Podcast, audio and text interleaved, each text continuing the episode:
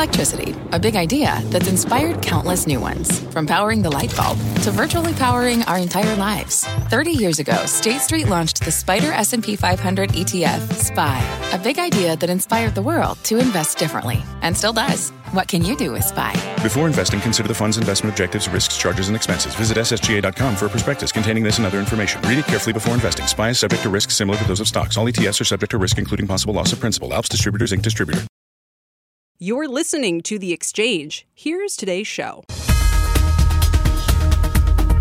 Yes, it does. Thank you, Melissa and gang. I am Brian Sullivan, and here is what is ahead on this busy Monday. Is boring the new exciting? Well, when it comes to stocks, it just might be, as more pros saying that old school, old business looks like new money ahead. Are SPACs about to get whacked? Skepticism growing about this easy money world as more people start to bet that SPACs could crap out. And move over Musk. There's a new king unicorn out there. How Stripe ran roughshod over the competition, become the most valuable private company in the world. All that, plus the return of rapid fire. All that's ahead on the exchange, but let us begin with the markets and your money. Dom Chu has more on what is moving and where the news is right now. Dom, happy Monday. Happy Monday. Modest gains, Sully. As you can see here, the Dow Industrial is kind of moving into green territory here, up about one tenth of 1%.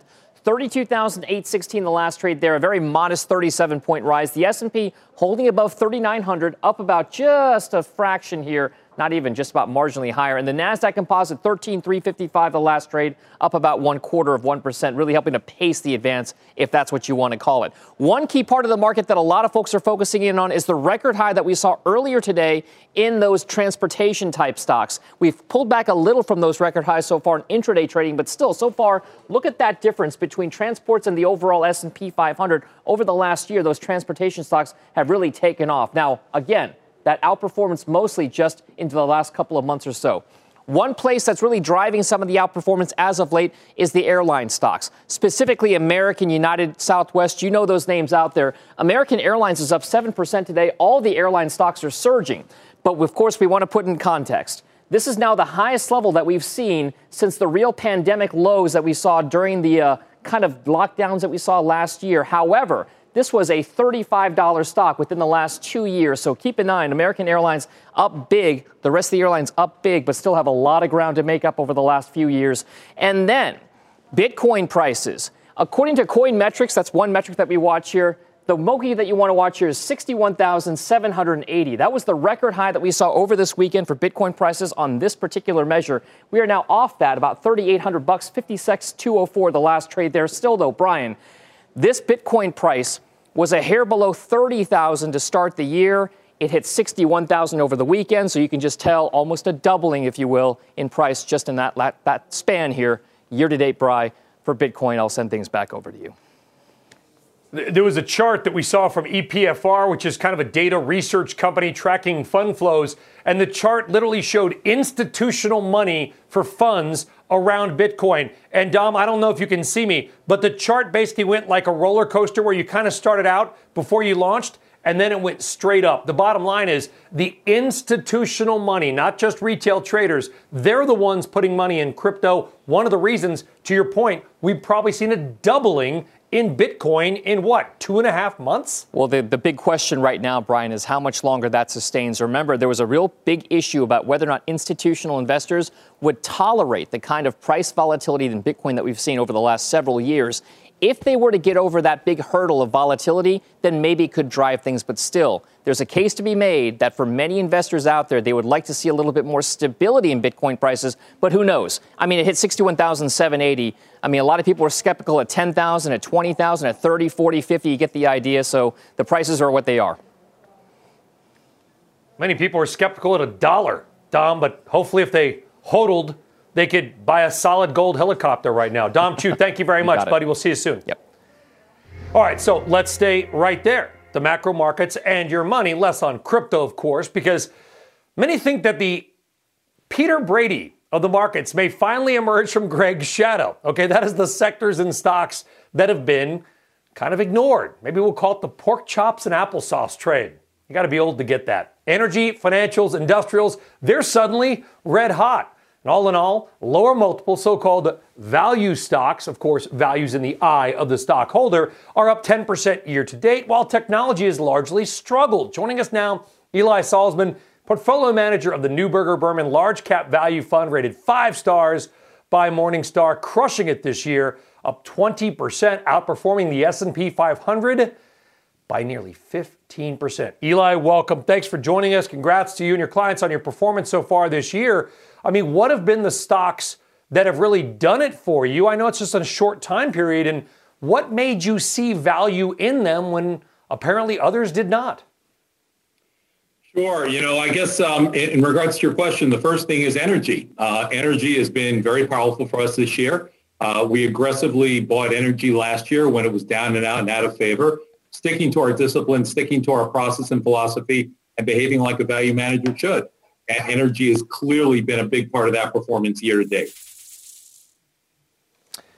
I mean, I think that took some some guts to be honest with you, Eli, because all we talk about is fossils are doomed, new administration. It's all about renewables. It's been all about ESG, environmental, social governance, investing. You you factor all that in.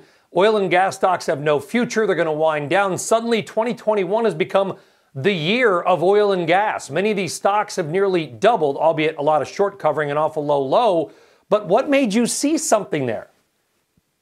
Sure. You know, listen, for most of the last um, nine years that we've been running this, this large cap value fund, we have been underweight energy for most of that time.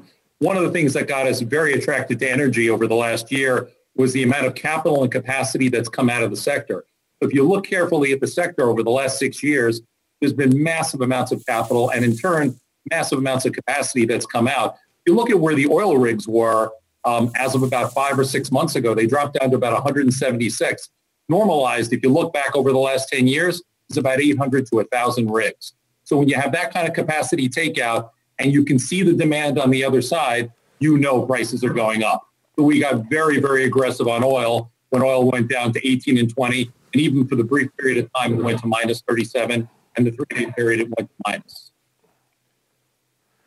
I don't know for the holdings that you like Devon in the energy space. Obviously, they've been through a lot and a deal and kind of come out the other side. But it's not just oil and gas. It's also sort of the uh, they're going to not like this. The more old school financials, Comerica and Truist, which is kind of the old SunTrust. Yeah, the, the answer is it is definitely time to own the banks. Also, you know, we're, we're entering an arena right now where um, you know, the financials are actually going to get paid. You got a steepening yield curve. You got non-performing assets which are misunderstood and nowhere near going to materialize like people fear. And you've got a lot of capacity that's come out of the business, a la shadow banking and non-core financials.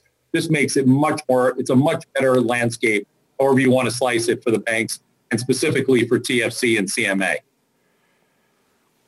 At some point, does technology get cheap enough that you would begin to look at it, Eli? Do you think that that time is come and gone, that it was a multi-year run? It was great while it lasted, but see you later. You know, listen, we're, we're an open-minded player, and we uh, there are times it's time to overweight technology, and we've been overweight technology many times. This is not one of those times. So, you know, could we come back to technology at some point? Sure. At some point we will. Right now, technology to us is a short. We would not be in technology. You're entering an environment where rates are going up and rates going up, long duration stocks, which is what growth is, um, growth stocks will not perform in this environment. It's time for value over growth. Technology is definitely not one of the places we want to be. Eli Salzmann, Neuberger Berman up 20% year to date. Eli, we appreciate you coming on. Contrarian view that has worked out on oil and gas. Take care. Great. Thank you. All right. Well, switching gears, SPACs, better known as blank check companies, have been all the rage. In fact, there's been an abundanza, them going public nearly every week. But not everybody is a fan of the SPAC. In fact, the number of people and individuals shorting these stocks continues to surge as well. And the money on the short side is now $2.7 billion. Not a lot, but certainly well above where it was just a couple of months ago. Matt Wirz co wrote an article in the Wall Street Journal detailing the rise of these short bets, and he is here now with more. Matt, good to have you. Who specifically would dare bet against Chamath and the SPACs? Hey Brian, thanks for having me. Uh, so you know you've got you've got two players on the short side right now. One is uh, who you would expect, which are the professional short sellers, the Muddy Waters of the world. Um, these are firms that go out, publish research on companies that they think are overvalued or that may be misrepresenting themselves to investors. And they tout that position um, and they, they put money where their mouth is and they try to make money off of that. Uh, that is a, a, big part of what you're seeing right now. Uh, you've got the likes of Hinden, Hindenburg, Muddy Waters, um, until recently Citron, uh, publishing reports um, and um, saying either there's something wrong with the story here, or look, it's just gone way too far, way too fast. Uh, the other uh, investor that's taking a short position in SPACs is the investor who's made a lot of money on SPACs and is maybe concerned about the same thing that things have run up a little too fast, a little too far. They want to take some money off the table, um, but they don't want to sell their stocks necessarily at this point. And so what they're doing is they're hedging a little bit. And that's why you saw that big increase um, that you just had on the screen over the last couple months. Yeah, and it's, it's SoFi, which uh, one of Chamath Palihapitiya's funds is going public with. That's what you wrote 19% shorted. Lordstown Motors, of course, that report from Hindenburg came out last week as well. So is it is it a certain type of SPAC, Matt, that is being gone after? You know, there's a lot of stuff around electrification of vehicles, battery companies, you know, anything that's got kind of the buzzword on it does at least from your article and other data I've seen seem to be maybe particularly loved by the shorts?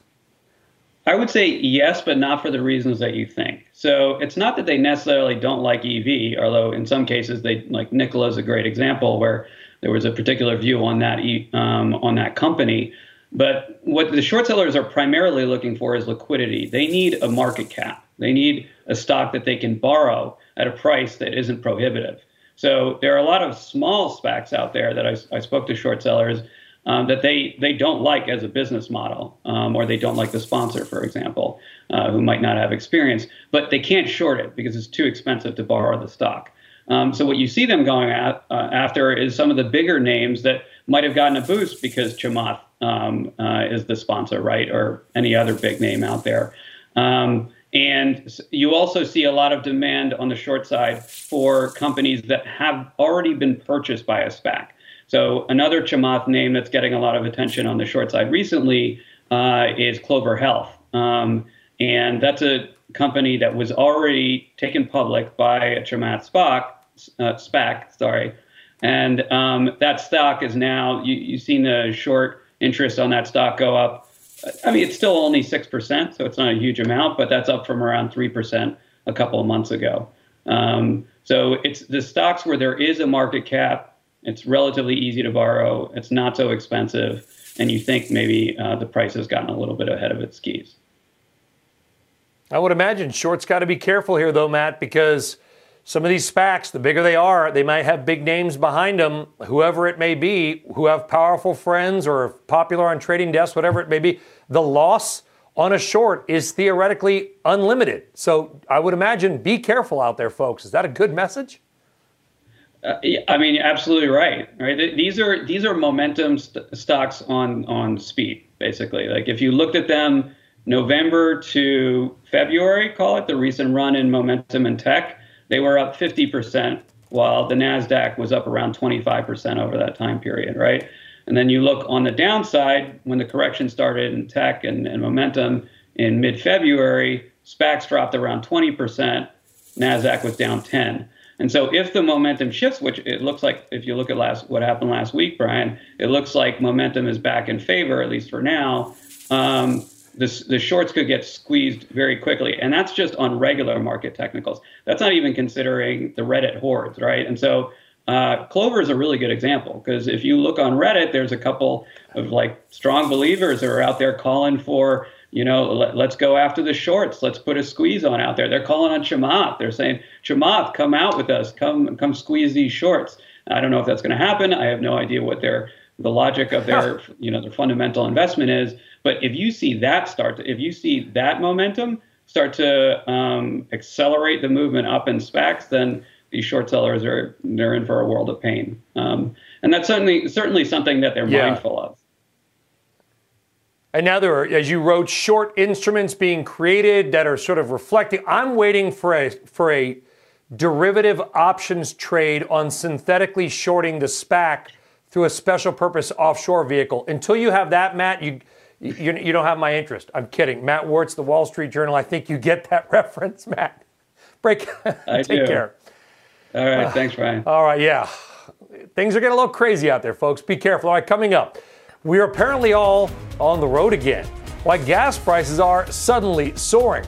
And speaking of travel, why the Vegas indicator is starting to boom, why it's got some eh, a little more nervous. Dow's up 37. We're back after this.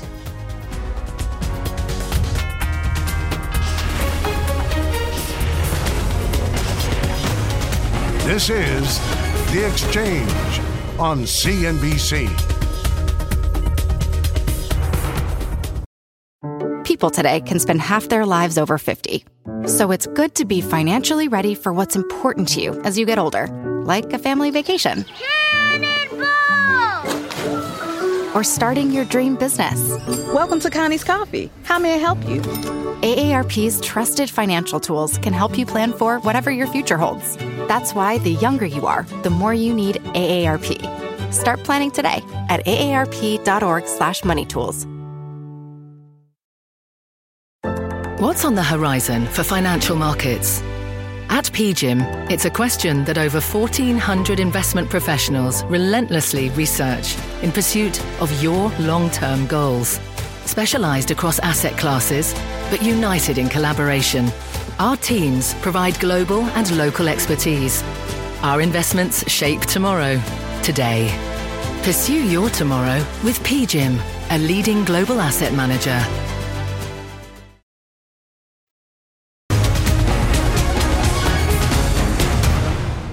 All right, welcome back to the exchange. Hope you have a good Monday wherever you may be. Well, if it seems like it's more expensive to fill up your car, you're right. Gas prices up 25 cents a gallon in the past few weeks. On average, a gallon will cost you 2.89 on average. Oh, and oh, California. If you live near the San Francisco Bay Area, you're probably wondering, what are they talking about? I'm paying four bucks. Well, that's the way it goes. All right. It's not just that prices are rising. Traveling is up as well. According to fuel price tracking company GasBuddy, U.S. demand is almost, almost back to pre pandemic levels. Last week, the CEO of rental car company Enterprise highlighting just how many people are now driving. The road trip is alive and well. And so many consumers and businesses, the car has become the go to mode of transportation. People feel safe in a vehicle, they can control their environment. And so um, let people drive. Let's now bring in Patrick De Haan, head of petroleum analysis for GasBuddy, who I highlighted this. You, you called it out on Twitter, Patrick. I retweeted it and thought, wow, this is really fascinating. At first, I thought, well, who's traveling? Like, people aren't going to an office, so who? People just driving in circles. Then I realized those who are going to work are probably not on the subways. Everybody's going to be driving a car. Once you've bought that car, you're not going to sell it. I could see a situation where in six to 12 months, Patrick, you thought traffic jams were bad pre pandemic. What do you think it's going to be like out there? Yeah, you know, it's certainly looking very bullish. Even from what we thought to start the year, even a month ago, things have really swiftly rebounded. As you mentioned, now Americans uh, starting to get back to the office, but keep in mind, 2 million plus vaccines per day. Many of those people driving to get a shot, maybe looking on where to go. Either way, gasoline demand making an incredible recovery. And as you point out, according to our data, US gasoline demand last week down just 1% now from a week ago.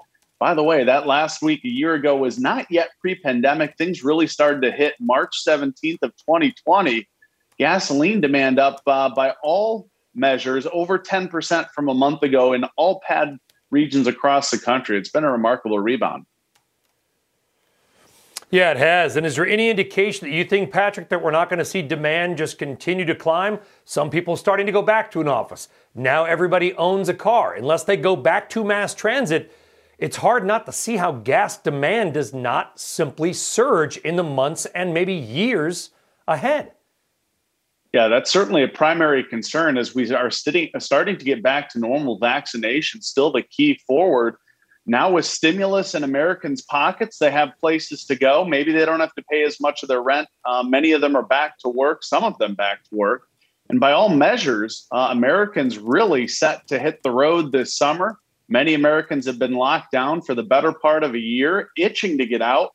Now that temperatures are starting to warm up, we're getting a taste for what's to come this summer. Uh, previous expectations were maybe eight, or if we're lucky, nine million barrels of gasoline demand per day this summer. By all accounts, now nine appears like we could see common, perhaps even approaching 10 million barrels here and there during the summer months if we start to see everything come together. So, any indication, anything you're looking at, Patrick, absent some kind of, I don't know, re lockdown or whatever it might be nationally, which seems Im- incredibly unlikely, but hey, whatever, that gas prices are not just going to go up, up, up. You know, and that's the one caveat. I mean, obviously, COVID 19, it doesn't look like things will turn around. Obviously, Europe, you know, a little bit sense of uh, concern there.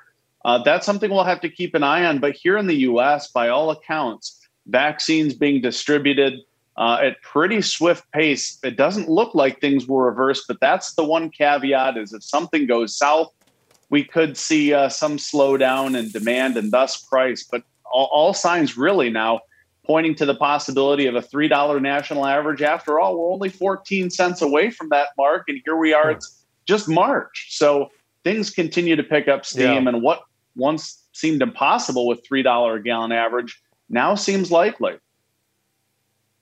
All those used cars that were sold during the pandemic, they're going to be put to use. You could see five bucks a gallon in California pretty easily soon if you're right. Patrick DeHaan, gasbuddy.com. Patrick, thank you very much. Interesting stuff. Keep it coming. My pleasure. Although, don't, don't keep prices down if, if you can. All right, coming up, earning its stripes. Why the Irish payments company has become a real lucky charm for certain investors. And with trillions of cash floating around the planet, where is the money going? We're going to show you coming up. Dow 31. We're back up to this.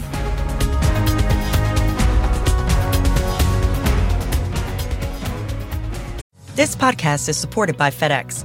Dear small and medium businesses, no one wants happy customers more than you do.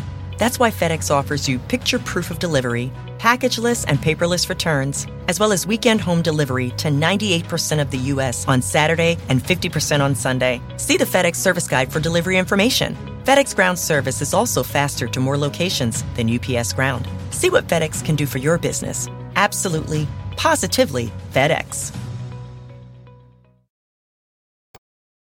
All right, welcome back. Well, overall, not too many big moves in the macro Monday market. Still, we all are higher. The Dow, in fact, did hit an intraday high at the open, up 152 points. It was down 148 at the low. Right now, we're up 39. The Nasdaq's up two tenths of one percent. All this is the 10-year yield kind of stabilizes right around that 1.6 percent level. That's been what's moving the market lately, folks. When yields move, stocks move. All right, let's check the sectors: utilities, real estate, consumer discretionary. Some of your leaders, energy, and some of the financials, the biggest laggards right now. Kind of reversal of what we have seen pretty much all of 2021, although the losses are not large at all. Now let's get a quick hit on some of the big single money stock stories that are happening right now, shall we?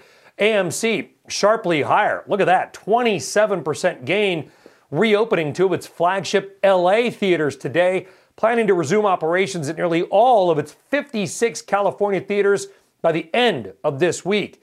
Gains extending in extended stay. Blackstone and Starwood Capital teaming up to buy the hotel owner and operator. All cash $6 billion deal has that stock up 13%. Extended stay vacations, by the way, the only segment that outperformed lodging during the pandemic. People kind of moved away and moved in as a surrogate house, if you will. That stock up more than 160% in the past year. So, not exactly buying on the low side. And take a look at the pot stocks, the sector moving higher after New York Governor Cuomo said that passing marijuana legalization is something that should be addressed this year. All right, let's step out of the markets and get a CNBC News update with Rahel Solomon for that. Rahel. Hi, Brian. Hello, everyone. Miami is introducing its new police chief. Art Acevedo is the former head of Houston's police force. He drew national attention, calling for gun control and marching with protesters after George Floyd's death. He says that law enforcement can be combined with reform. Do not confuse kindness for weakness. We believe in social justice, we believe in social reform, but we also believe in the rule of law. And guess what? They're not mutually exclusive, and you can do both. Myanmar, the military has declared martial law in parts of the country's largest cities. This comes a day after security forces killed at least 38 people during crackdowns on protests against the military coup. And in Michigan, a group of doctors is being investigated after they apparently posted operating room pictures on Instagram that showed tissue that was apparently removed from patients. And be sure to tune in to the news with Shepard Smith to find out more about how this was part of a game that the doctors played. That, of course, airs at 7 p.m. Eastern. Brian, certainly something that you don't want to see on the gram. I'll send it back to you. No, you do not. Rahel Solomon, thank you very much. All right, Rahel, thank you. Well, you may not know it from many of the headlines, but at least right now, the pandemic situation is getting dramatically better literally day after day. Vaccinations soaring, cases crashing, and most importantly, hospitalizations and deaths. The bad outcomes we really care about, the metrics that matter most, they're down as much as 80% in some areas, 80% in some areas.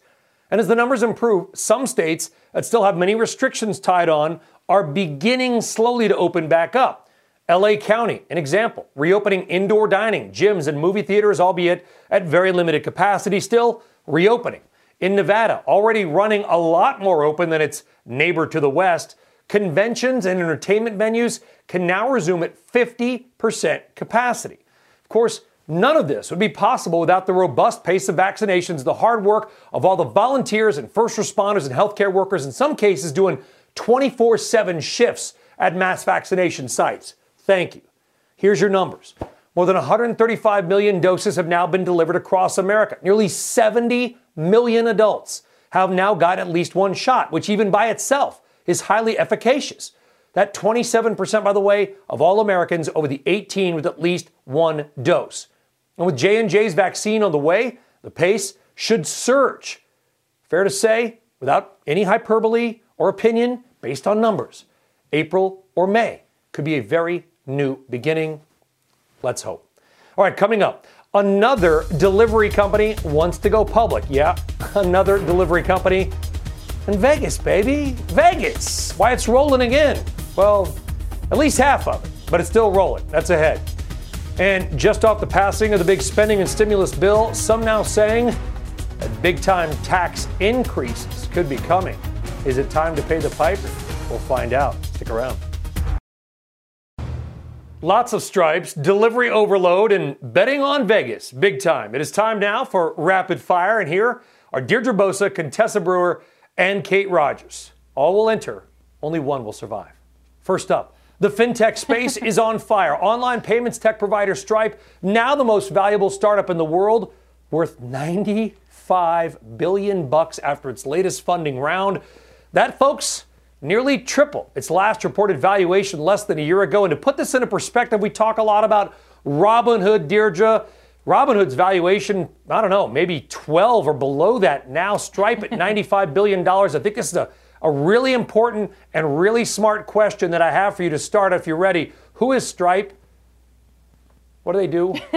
you always ask the smartest questions, Brian, but it's fair. I mean, uh, I think about a year and a half ago, we went to the streets of San Francisco, where Stripe is based, and asked people, Have you ever heard of Stripe? And I think everyone we talked to said no. I wonder if that'd be different today, a few years later. But basically, it started as seven lines of code that was the back end for payments that websites like pretty much started with all the hottest tech companies, really Uber, Lyft, and the gig economy, but now big companies, big tech uses them, including Amazon, Google, Microsoft. Um, so they've really ridden this sort of wave over the last year, especially some of the hot you know, pandemic names like DoorDash as well and in e-commerce. Uh, so they've become a $95 billion company. And I guess, Brian, the par- private markets have been hot. So depends on when you raise money. Um, it was rumored, though, that Stripe could be worth more than $100 billion. And don't forget Coinbase, too. It hasn't had a, a funding round valuing it at $100 billion, but there's some speculation that it could get there. And that's, I think, Kate, sort of the idea. And I was saying that tongue in cheek about who they are. In the business world, you know, because they're, you know, these, these two Irish brothers, I believe, that are now founded this company. They're, they're easily the richest people certainly in Ireland. They may soon to be the richest people in Europe as well. This is the back end company. This is not a front facing name that we're ne- our viewers are necessarily going to see every day, like a like an Uber or an Amazon. Yeah, but as Deirdre just pointed out, you know, the pandemic has really accelerated the importance of some of these back end companies, particularly as it pertains to e commerce, uh, these transactions for businesses, and we're all continuing to move online. I think that's a trend that will continue to stay even as vaccines roll out, even as we return to in person business. You know, that's where this is, and I think that speaks to the importance of this company and others like it in this space and why that valuation is so high. All right, story number one down, story two up. Kate, sit there because I want to go right into my favorite, second favorite A.A. Milne character, Deliveroo. No, that's not true. This is actually a British delivery service company. Deliveroo, hope you got that, is seeking to raise $1.4 billion on its upcoming IPO on the London Stock Exchange. It is backed by none other than Amazon.com, had a $7 billion private valuation back in July, Kate Rogers, but July was multiple years ago in today's type of environment given delivery. What do we know about Deliveroo? Well, Deliveroo's business, again, another company that's been really accelerated by the pandemic. I think its CEO said back in December that its business had been, you know, pushed forward by about two or three years due to COVID and how much its customers are relying on delivery of food, groceries, alcohol, and another important part of the business, Brian, which is its dark kitchens business. That's an opportunity that Euromonitor says could grow to $1 trillion in the food delivery space by 2030. So just another huge growth area and a company that seems to be in all the right places at the right time.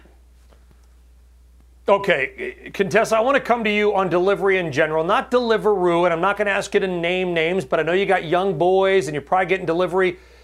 Is food delivery like a long-term thing? I'm just going to say I haven't had the you know the food it, it comes. It's often a little lukewarm, maybe whatever. I mean, what do you what do you think as a you know as a parent about the future of of food delivery? Is it a pandemic thing? I think I think no, I think we're sticking to it. I think we're going to all rush out and be in dining rooms for the near future because we're so eager to experience real life. But it's so much more convenient to have it delivered. And if you look at Deliveroo in specifically, I mean, if you're talking about the market being a trillion dollars, which is what the analysts for Deliveroo think it could be by the next decade, I mean, that's that's a huge market for takeout. That's just Europe. So, you know, I'm looking at this right. like a long-term bet in in delivery. I think it's going to stay. Yeah. Just seems Brian, like there's a lot I gotta of players. Be, I got to throw some cold water on this. I, I, I can't let you leave this topic without talking about profitability. Please, we were just talking about this on the exchange a few days ago. Um, Deliveroo coming in, raising money yes, this may be a long term bet. There may be many, many years and decades of growth ahead, but when does it get profitable? I'm still not convinced of that. Even with Amazon behind Deliveroo, Deirdre, it's competing with Just Eat Deirdre, Takeaway, you know Uber this better Eats. than anybody. Covering Uber. it doesn't matter how That's you can why. lose. That's a Uber, how much money has Uber and lost? Billions of losses. Every time uh, I get an Uber, Uber, they lose money. Dollars last year. But don't worry, we lose money on every delivery, but we'll make it up in volume, I promise. By the way, UBS is go. making Thank a big you. bet on food, deli- food delivery stocks for the names they expect to pop more than 30% because profitability be darned at this point. You can go to cnbc.com slash pro. All right, topic number three, casino stocks. They're moving higher again today. The Nevada governor allowing them to increase their capacity to 50% beginning today. Move comes right as those stimulus checks are starting to hit people's bank accounts. Contessa Brewer, there were pictures all over social media of long check-in lines. That M- McCarran Airport was packed. I've said Vegas to be sold out by L- Labor Day. I think it's going to be Memorial Day. What are we hearing about the Vegas recovery right now? Pool season has kicked it off. I mean, that's probably most important for this leisure travel. Okay, let me pour some cold water of my own. Speaking of pools, uh, number one, there are still social distancing requirements in place at all of these casinos. So when you go in to the tables themselves, you're still supposed to be six feet from other players. So they're going to have a hard time hitting those 50% occupancy, the max levels. And in fact, I heard today from one of the biggest Las Vegas strip casinos nobody's turning away people coming in. We haven't reached the point where we have to turn anybody away because we're uh, uh, achieving more than 50% occupancy. So even though there is the crowded airports, we know that weekend business has been very good for Las Vegas. January was seen as the bottom. The real push is going to come from these conventions and conferences and big group sales meetings that have been, for all um, intents and purposes, banned because you couldn't yep. have crowds bigger than 250 people. Now the governor is going to allow that in. That means the first big uh, citywide convention, the World of Concrete meeting that is scheduled for the beginning of June, will be allowed to go on, and they're really looking forward to restarting convention business in Las Vegas. The World of World of Concrete, by the way, always an extremely solid event. Um, you're welcome. Contessa, on that one. Talk to us, though, about the chance. What if cases spike? What if cases respike? Could they shut it all back down again? That's, that's the big variable. Be careful when you're booking. Make sure you get refundable fares, I would imagine. Not only that, but they're saying in order for some of the big conventions that have been booked for July to go on, they're going to need Governor yeah. Sisolak to raise the limits even further than they are right now. And while they okay. have now just allowed all of the resort employees to get vaccinated, visitors coming in, yeah. like from Texas or Florida, could be a problem. Okay, well, listen, we're going to find out, won't we? Future history. Let's just hope, listen, let's all hope, Contessa, that the World of Concrete convention goes off well and lays a solid foundation for in person events from here on out. Finally, with stimulus checks hitting people's bank accounts this week, retailers are beginning to roll out their own stimulus sales promotions. Like one I posted without mentioning the name over the weekend. Jewelers, there's the ad. If you're on the radio, it's basically people holding up piles of cash with a phone and a stimulus sale code to try to get you to spend your check on jewelry. Kate Rogers, I get it. There's a lot of small business jewelers out there that you've talked to that we talk about. They want the money. Mm-hmm. What do you make of these ads? I mean, the, the, idea is supposed to be let's help pay the rent and utilities, not kind of, I don't know, here's your code and, and, a, and a picture of a pile of cash. What's your thought? I can see, listen, the retailers need to shoot their shot, right? So many have been struggling. You can't blame them for trying, perhaps getting creative with marketing, but largely that's not what people are spending their stimulus money on. As you mentioned, it's, you know, rent, utilities, paying down debt, perhaps building up a little bit of savings if they're able to. So you can understand retailers who have been struggling so much going on a full year now or surpassing a year. You can understand why they may want to do this. Will it work? I don't really know. I was surprised to see it, quite frankly. But again, it's largely not really where consumers are going to spend their money. Deirdre.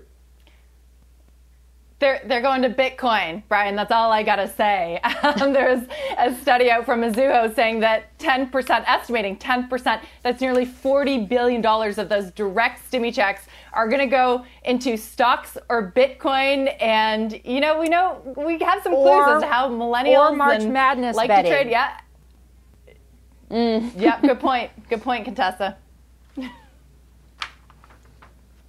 well, it might be in Bitcoin.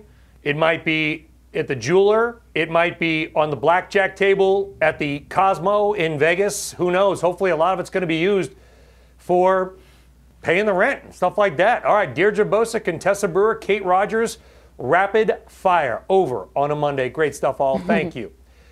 Coming up, asset manager Victory Capital hitting a 52 week high today, taking a victory lap, outperforming the broader markets this year. We're going to speak with the CEO about where investors are really putting their money right now. Here's a hint he says three letters have been really popular with their clients lately. Big change back after this. Shares of asset manager Victory Capital outpacing the S&P and Nasdaq by more than 30% in the past 6 months and hitting a new 52 week high today. Look at that run of 58% in a number of months. Company saw investor inflows surge amid the pandemic, with assets under management hitting a record $150 billion last year. And the CEO says ESG is still one of the most popular investment requests from clients. Let's welcome in Dave Brown, Chairman and CEO of Victory Capital. Dave, Good to have you on. Congrats on the performance. You know, ESG, we talked about it a lot last year. Oil and gas is actually kicking butt this year, but you say that the client interest around environmental, social, governance names is still really hot. Yeah, first, thank you for having me.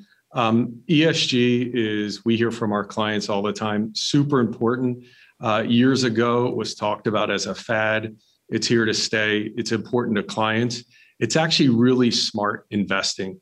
Um, a lot of the ESG screens that you use, people have been using for years. In fact, we bought a business not too long ago. We just closed a company called THB that's been doing socially responsible investing for over three decades.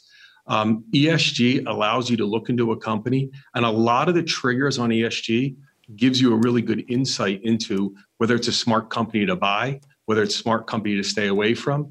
And I think as we look forward, uh, is going to be more and more demand for ESG products, products where you know managers are looking at you know the dynamics of the company and saying, does this fit an ESG mindset? And is is a lot of debate, Dave, about ESG and what it means. I mean, I think we can easily pick some some real names, but every company will try to convince you that they are. I know we make deadly whatever it is, but we buy credits on this side. So how do you guys define it? Yeah, that, that is the challenge today. I won't use a name, but if you think about some of the brownest companies, if you will, from carbon and oil, they actually hold the most green patents. So, what do you do with a company like that? A lot of it has to do with how you screen, how you digest the information. It isn't a one size fits all. I would think of ESG this way look at a process, an investment process, and how it fits into that investment process. I think the days of just saying, do you are you an oil company or are you not an oil company? I think those days are behind us. It's really a smart way to look at a company and it's how it fits into an overall investment process. But I will say this, people, investors care about what companies are doing. Investors care where their money is going. And companies need to think about that. And portfolios need to factor that in. That is not going away. And I think as we look forward, it's going to become more and more important. Yeah, and so how do you define it ahead, Dave? I mean, Cowen Research, by the way, just added an ESG score to their to their sell side analyst research. I'm sure others have or will do that. Uh, how much time do you guys take diving through this? So we have 10 investment franchises and a solutions platform. They all manage money uniquely and differently, and they all have their, their own edge. Some use quantitative, some use traditional, some blend. Uh, we have rules based portfolios. Each one of those franchises incorporates it uniquely into how they're managing money. We have uh, franchises that use quantitative screens and then look at portfolios after that. We have some that don't even use the quantitative screens, they're doing their own research. It really depends. It is actually one of the challenges going forward. I think your, your earlier comment about, you know, everybody says they're doing ESG, but are they really? Yep. I think that is the challenge for the industry to get a definition around it. Um, the scoring systems that are out there, yeah. um, at best, they're average, and I think they're in need of data. There is no one complete data, you know, Yeah. universe to pull from. That, that that makes it that makes it tough. Either way, great year, Victory Capital, Dave Brown, CEO. Thank you very much for joining us, Dave. Best two in yours. Have a great day. Thank All right, you on deck, we're going to talk about Democrats beginning to craft your welcome, their infrastructure bill, but is a big tax hike also on the road ahead. And welcome back to the exchange. Democrats are in the process of crafting an infrastructure package. And with more spending likely on the way, are tax hikes soon to follow? Ylan Mui joining us now with a closer look at what hikes we might see and when we might see them. Ylan. Well, Brian, you're right. Democrats are officially starting to put together that infrastructure package. House Speaker Nancy Pelosi has told her committees to put pen to paper, and she's vowing that the legislation will be big, bold, and transformational. There's also a good chance that it'll include a tax hike, either on the wealthy, corporations, or on both. Now, this weekend, Treasury Secretary Janet Yellen said they need to pay more to help meet the spending needs of the economy. And President Biden proposed a few ways to do that during his campaign. He's called for raising the corporate rate from 21 to 28 percent. That would bring in 727 billion dollars over the next decade. A minimum global tax on foreign income would raise another 442 billion. He'd also raise the income tax rate on top earners back to 39%. That's worth 112 billion. And taxing capital gains as ordinary income for millionaires, that would raise $373 billion.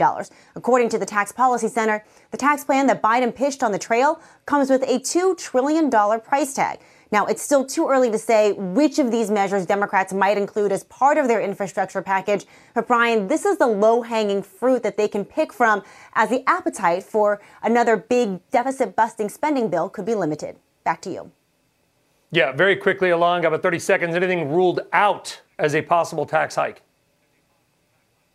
The business community has been in favor of increasing the gas tax, but Transportation Secretary Pete Buttigieg has said that is not on the table right now. All right, wonder if a VAT, a national VAT could come up as well. Ylan Mui, great stuff. Thank you very much. Ylan, see you soon. And that does it for us here on The Exchange. You've been listening to The Exchange. Make sure you're subscribed to get each episode every day, same time, same place. This podcast is supported by FedEx. Dear small and medium businesses, no one wants happy customers more than you do. That's why FedEx offers you picture proof of delivery, packageless and paperless returns, as well as weekend home delivery to 98% of the U.S. on Saturday and 50% on Sunday. See the FedEx service guide for delivery information. FedEx Ground service is also faster to more locations than UPS Ground. See what FedEx can do for your business. Absolutely, positively FedEx.